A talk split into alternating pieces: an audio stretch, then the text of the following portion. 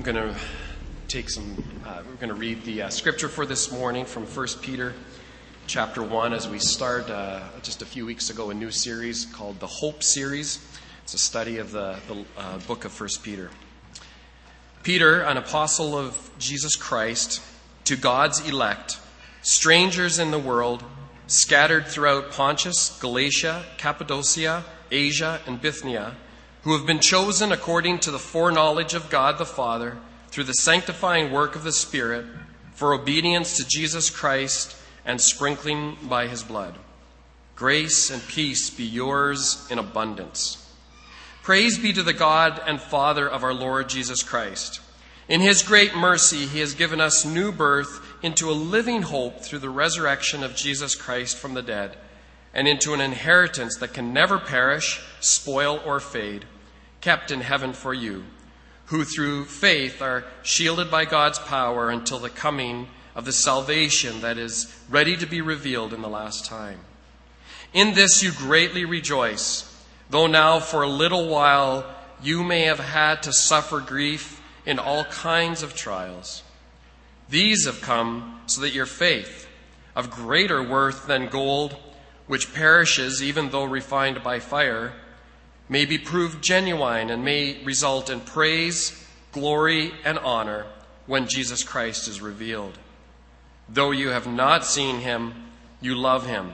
And even though you do not see him now, you believe in him and are filled with an inexpressible and glorious joy, for you are receiving the goal of your faith, the salvation of your souls. So good to be together this morning. Uh, we have a large contingent of our people uh, down at Breakforth in the Shaw Convention Center, and we've had a we've had a wonderful Friday evening and all day Saturday, and uh, many of them are still there this morning, and so I'm glad that they can be uh, enjoying. This is a matter of interest this morning uh, as we get started. Can I ask you just a couple of questions? Uh, and you can respond with a nod or a hand up, or maybe just have to humor me a little. Are there those among us uh, that were born in Canada but east of Ontario? Is there anybody? Yeah, yeah, wonderful. Anybody uh, born in the Northwest Territories, by any chance? No. Uh, anybody born in Europe or Asia? Yes. Uh, South Africa? Yes, quite a few back there. And uh, um, New Zealand, because I can see some people born in New Zealand. Uh, Australia? Well, uh, yeah, uh, one, one other question. Are there those among us here that were born on a farm? Raised on a farm? Yeah, quite a few. Quite a few. I could go on. I'm trying to make a simple point. We all come from very different backgrounds, different cultural background. Unique experiences. Uh, even growing up in the same family, uh, siblings will tell how differently they experienced life in their family. That's amazing. Uh, my brother and I, we go back and forth with one another, and I say to him, I had the sense that you were the favorite in our family. And he says, Well, I don't think so. I think you are always the one that they shine their favor upon. Well, we saw things differently, even in our own family. We're all different. We have different cultural backgrounds. We have different family backgrounds. We have different tastes in music. We have different appreciation for the arts or for the sport or for sports. But friends, there's one thing we have in common. All of us here. It is worldwide. It doesn't matter what family you were born into. It doesn't matter if you're Christian, Jewish, Buddhist, Muslim, Hindu, atheist, or any other faith. What is it? We all experience pain. We all know what it is to suffer. We all weep. All of us have wept. You can't make it from the cradle to the grave without weeping, without hurting, without experiencing pain. It is impossible. Isn't it something without exception? You can't go through this life without experiencing the pain of a broken relationship or the pain of a broken body or the pain of financial catastrophe. We learned this week through the news of this 37 year old woman from uh, Calgary who went to Mexico, five star hotel, badly beaten in the hotel elevator, every bone in her face uh, shattered. I can't imagine the pain that is. Not just the physical pain, but, but the pain that surrounds that, the trauma, the relational pain, the struggle of all of this changed her life. We live in a world of suffering. Joseph Parker, the great preacher of, late, of last century, once said to young ministers in, in training, Preach to the suffering, and you will never lack for a congregation. There is a broken heart in every pew. There is a broken heart in every pew. I've heard it said, be kind to others, for everyone you meet is going through a valley. And it's easy to, re- to, to kind of forget that in the haste of life. But we would respond a lot differently if we would understand that. We, everyone you meet is going through a valley. Be kind to them. We all have our battles that we're facing. We don't know the battles that rage in somebody else's hearts. Even here today, you no, no real sense of the tremendous battle and trial that some are carrying here today. We've just started a new series, as, as Pastor Norb has said, called the Hope Series, which is a study of First Peter. I'm excited about it. Uh, and Peter picks up a pen about AD 64, and he writes to believers who are scattered through Pontus, Cappadocia, Asia, and Bithynia. These Christians were scattered in five different parts of the Roman Empire, all of them in northern Asia, Asia Minor, which today is, of course, modern Turkey. Sorry about the resolution there. Some were already scattered to Asia Minor because of persecution, and they were feeling like uh, aliens, like strangers, like uh, uh, deplaced people. Warren Wiersbe writes, Peter knew that a fiery trial was about to begin. Official persecution from the Roman Empire. The Roman government took no official action against the Christians since the Jewish religion was accepted and approved. But when it became clear that Christianity was not a sect of Judaism, Rome had to take official steps. The deranged emperor Nero blamed the fire of Rome, July AD 64, on the, new, on the Christians, using them as a scapegoat. Peter was probably in Rome about that time and was slain by Nero.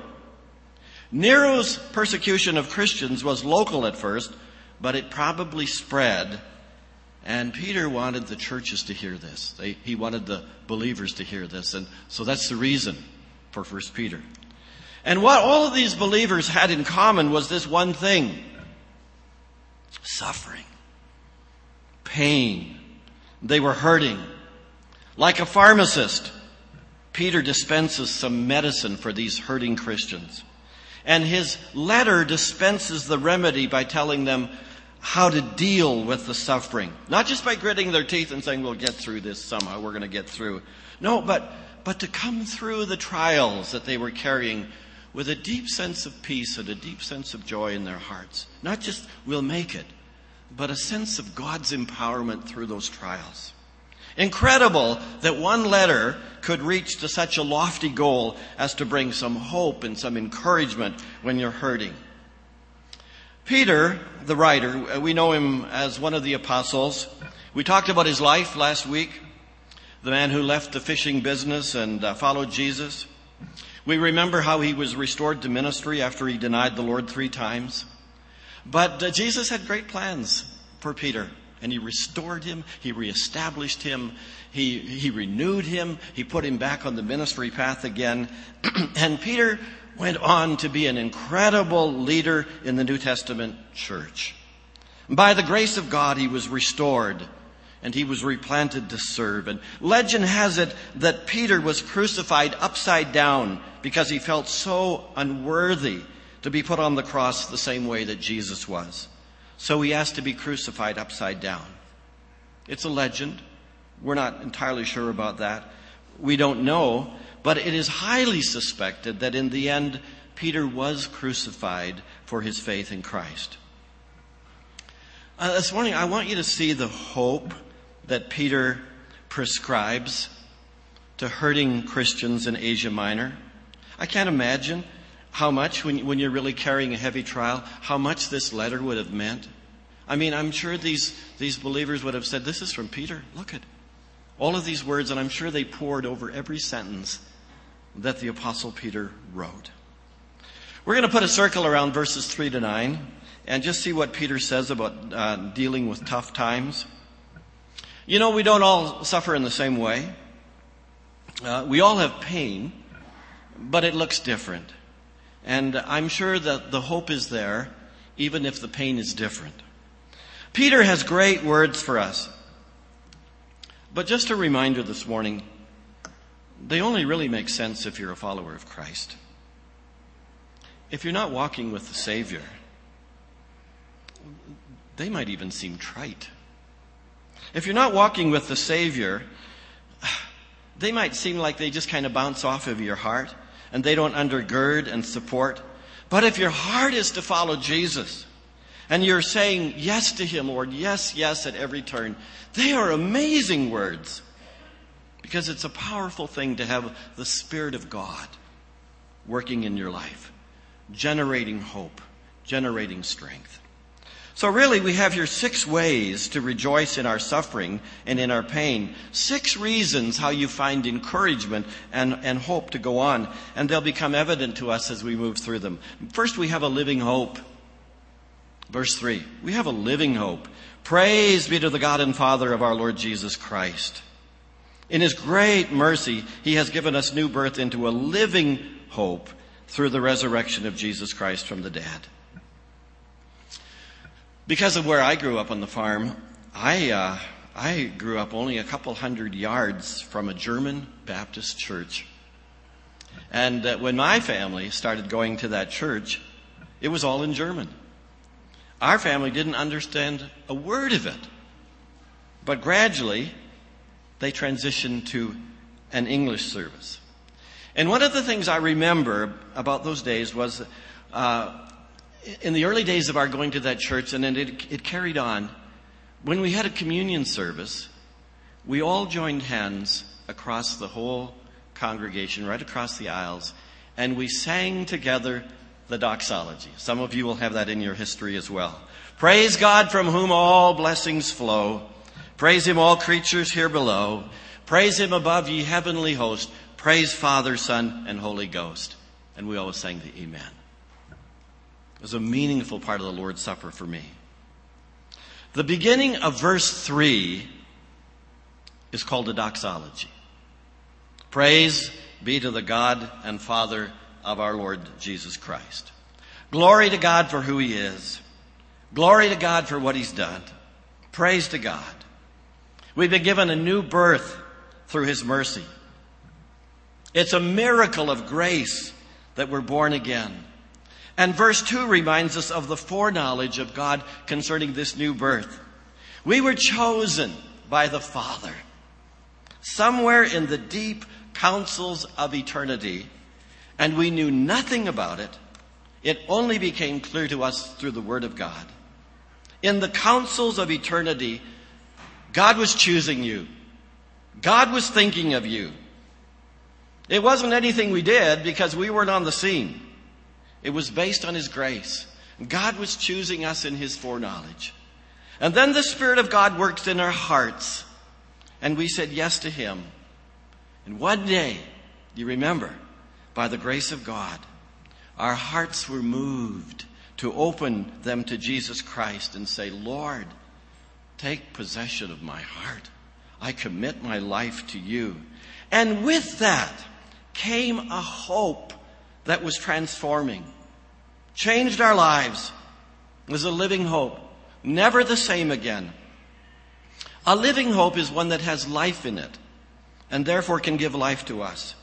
And because it has life, it grows and becomes greater and more beautiful as time goes on. Time destroys most th- things. Time typically destroys most hopes. They fade and they die. But the passing of time only makes a Christian's hope that much more glorious. And what a joy that is to see when we witness a parent go home to be with the Lord. When my mom died, 98 years of age, I did not want to hold her back for one more day because she had a living hope. She was looking forward to being in the presence of God.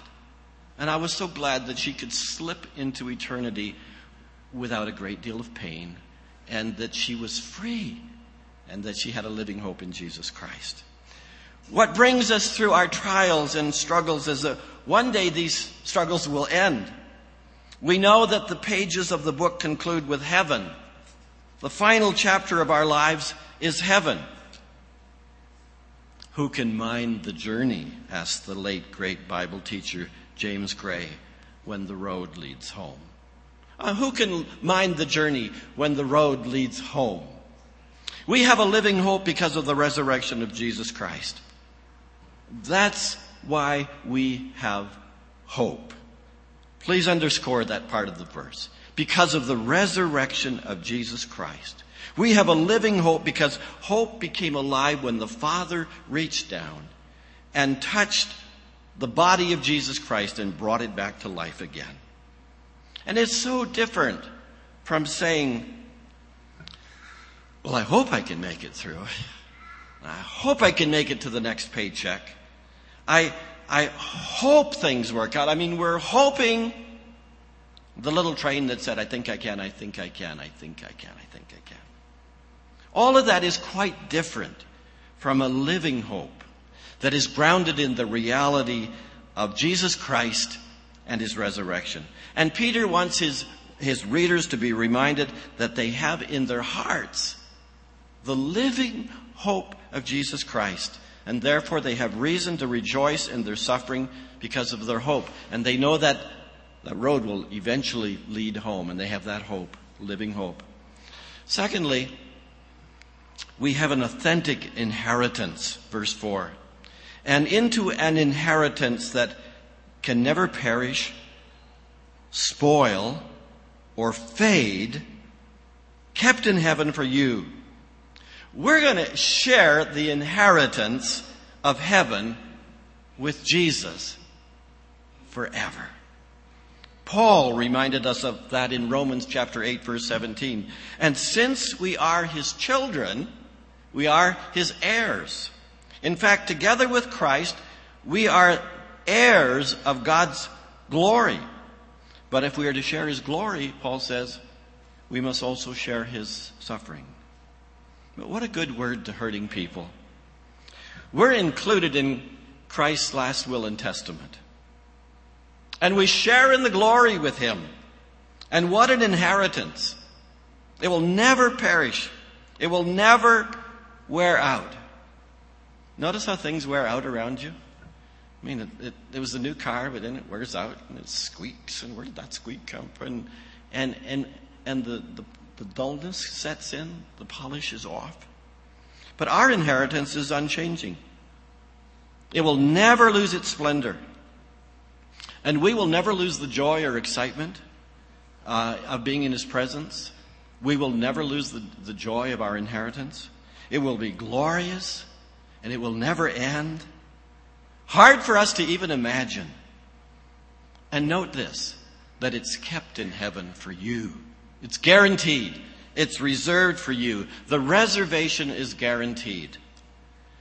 Mark and I went to Atlanta many years ago now to a conference. And we booked a hotel not far from the conference center, right downtown Atlanta. But when we got there and we asked for our room, they just stared at us. They looked at the computer, they looked at us, looked back at the computer, did a few things, looked at us, Finally they said, we don't have any reservation for you. Do you have a confirmation? Yeah, yeah, I got a confirmation number.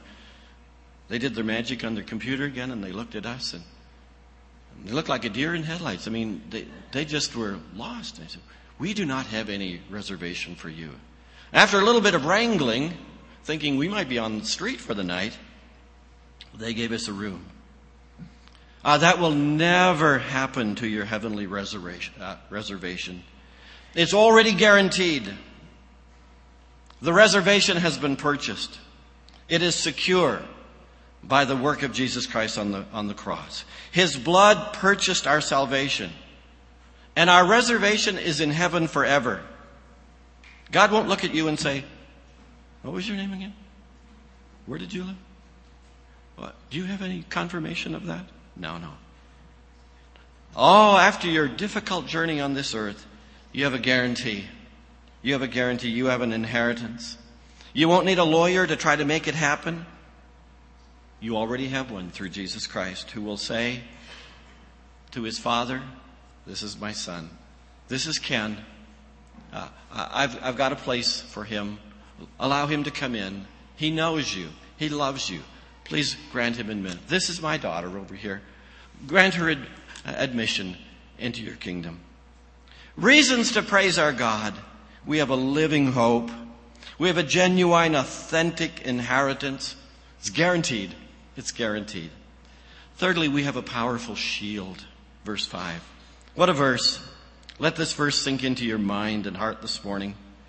Peter says, who through faith are shielded by God's power until the coming of the salvation that is ready to be revealed in the last time. I'm sure some of his readers were saying, well, how are we going to get through this?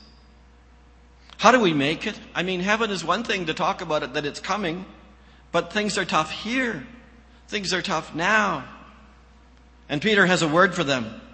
He says, You will be shielded by the power of God. God will put his shield in front of you. God will put his shield to the side of you. God will put his shield around you. And you will be protected. And you won't get lost in the journey. You won't get wiped off the map. God will never lose track of you, no matter how hard it gets. We are divinely protected. Can you receive that this morning if you need that? I mean, it, it means a lot to someone who's really hurting or kind of unsure of the future. God will never lose track of you. You are divinely protected. It doesn't mean that we won't go through the stuff, but in the stuff of life, God is there.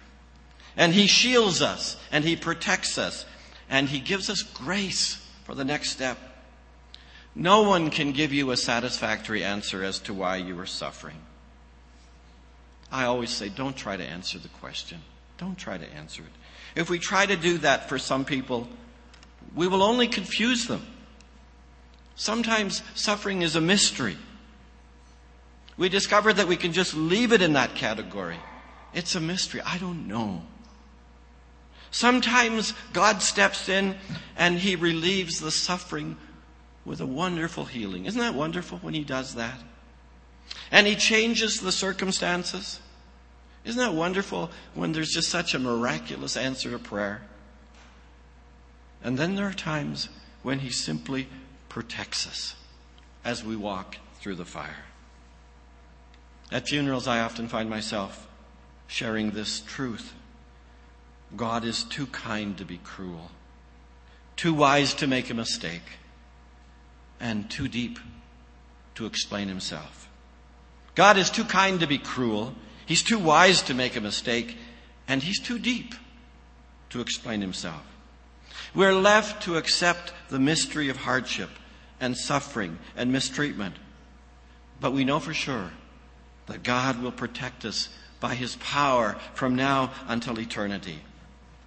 And even when we're faced with death, God is still protecting. Our bodies may die, but not our soul. God protects the soul.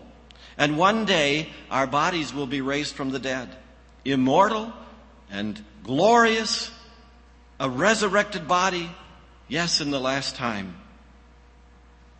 So our hope is not in the acquisition of more things and more things and more things that will bring us hope. Because eventually, one by one, all of those things will be stripped away from us. They'll all be taken from us. But never God, and never His protection, and always will He guard us until we're safely home. And what a joy to wake up each morning.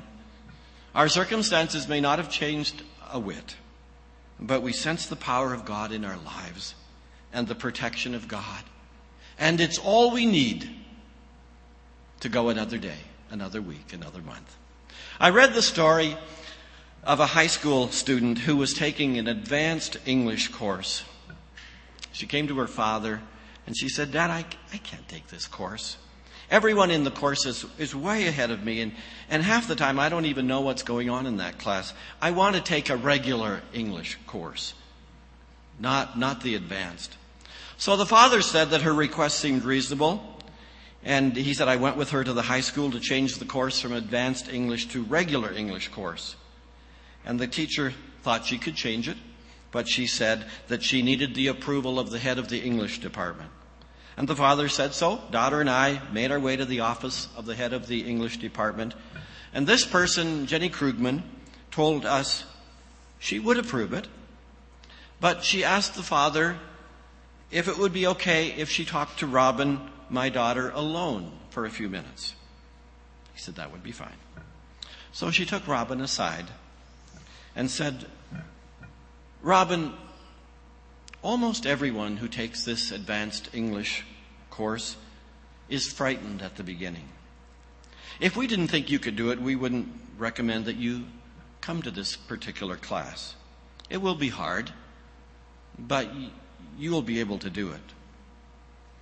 Robin wasn't buying a word of it until the head of the department said, Robin, I'm going to make you a deal. I promise you this, that no matter how bad your work is, you'll get a B in the course. No matter how bad it is. I promise you that.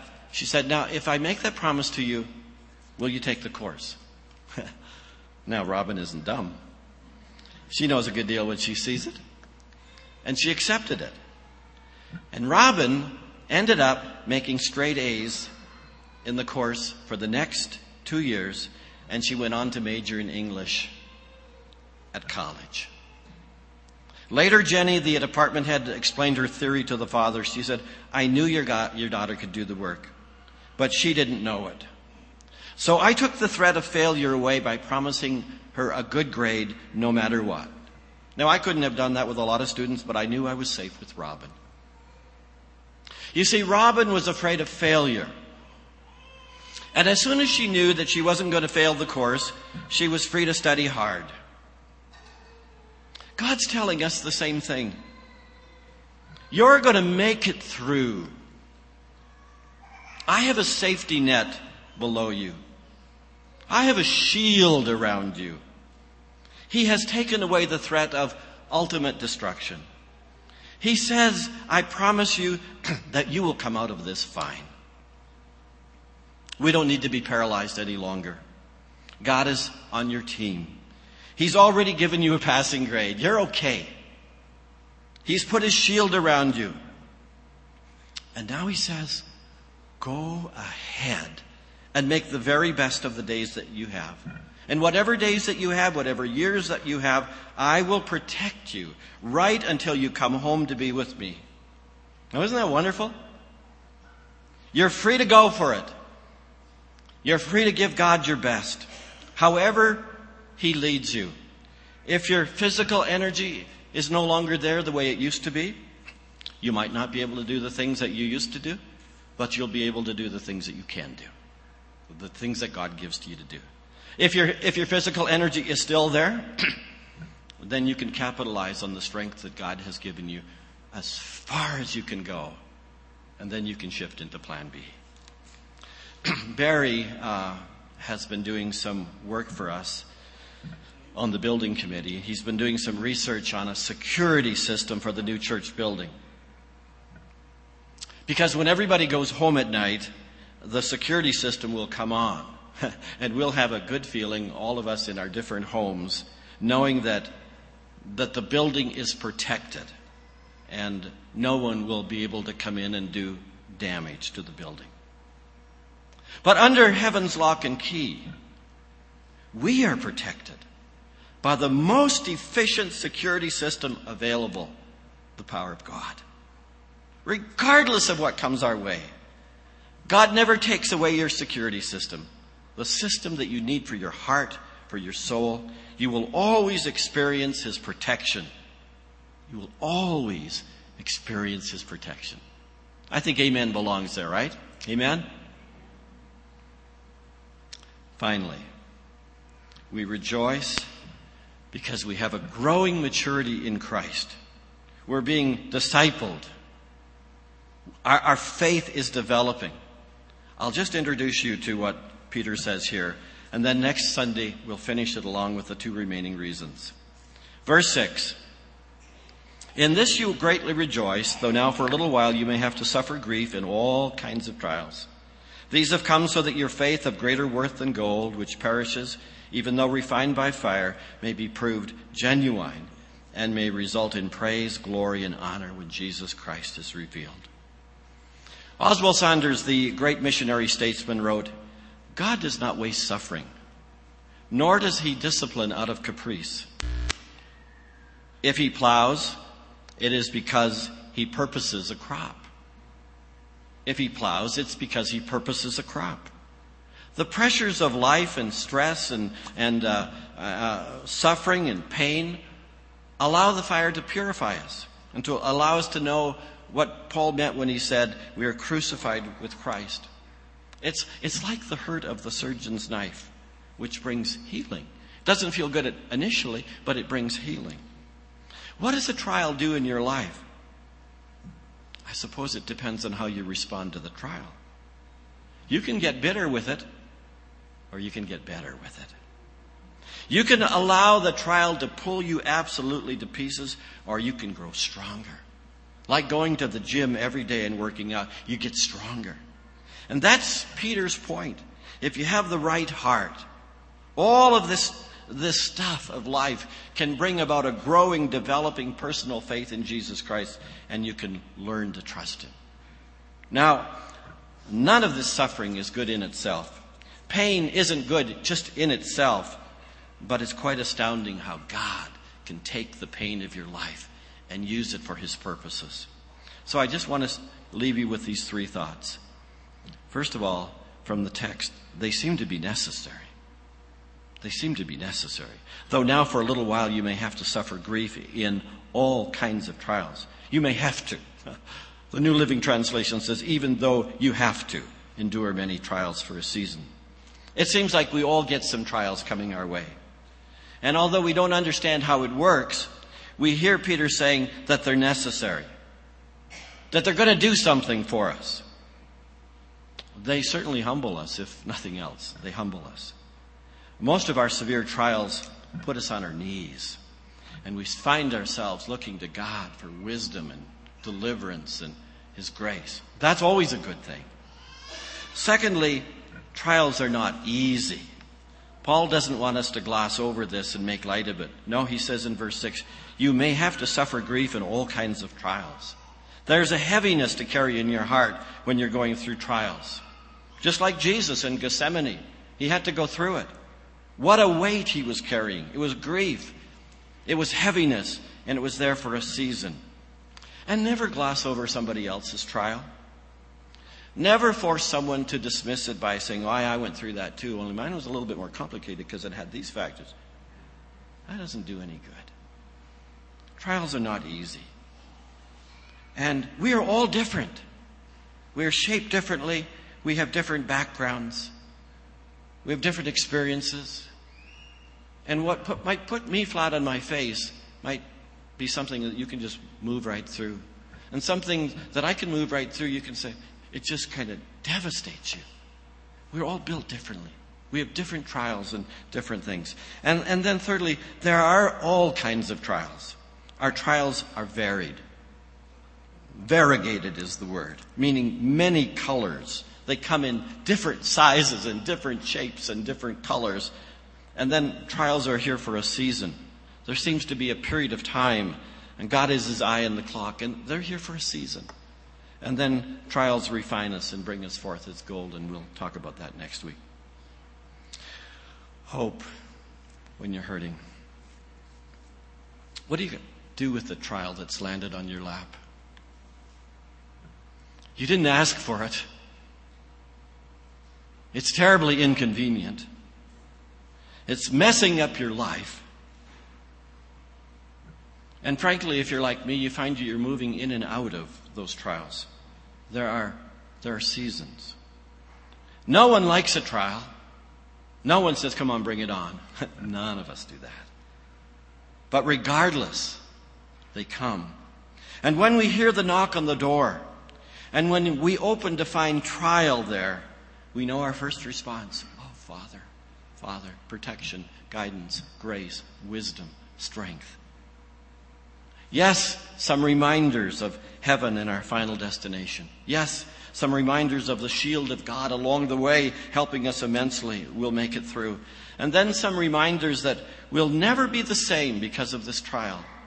And if we can take it in the right spirit, we'll see how God is growing us and discipling us, and we're learning from it.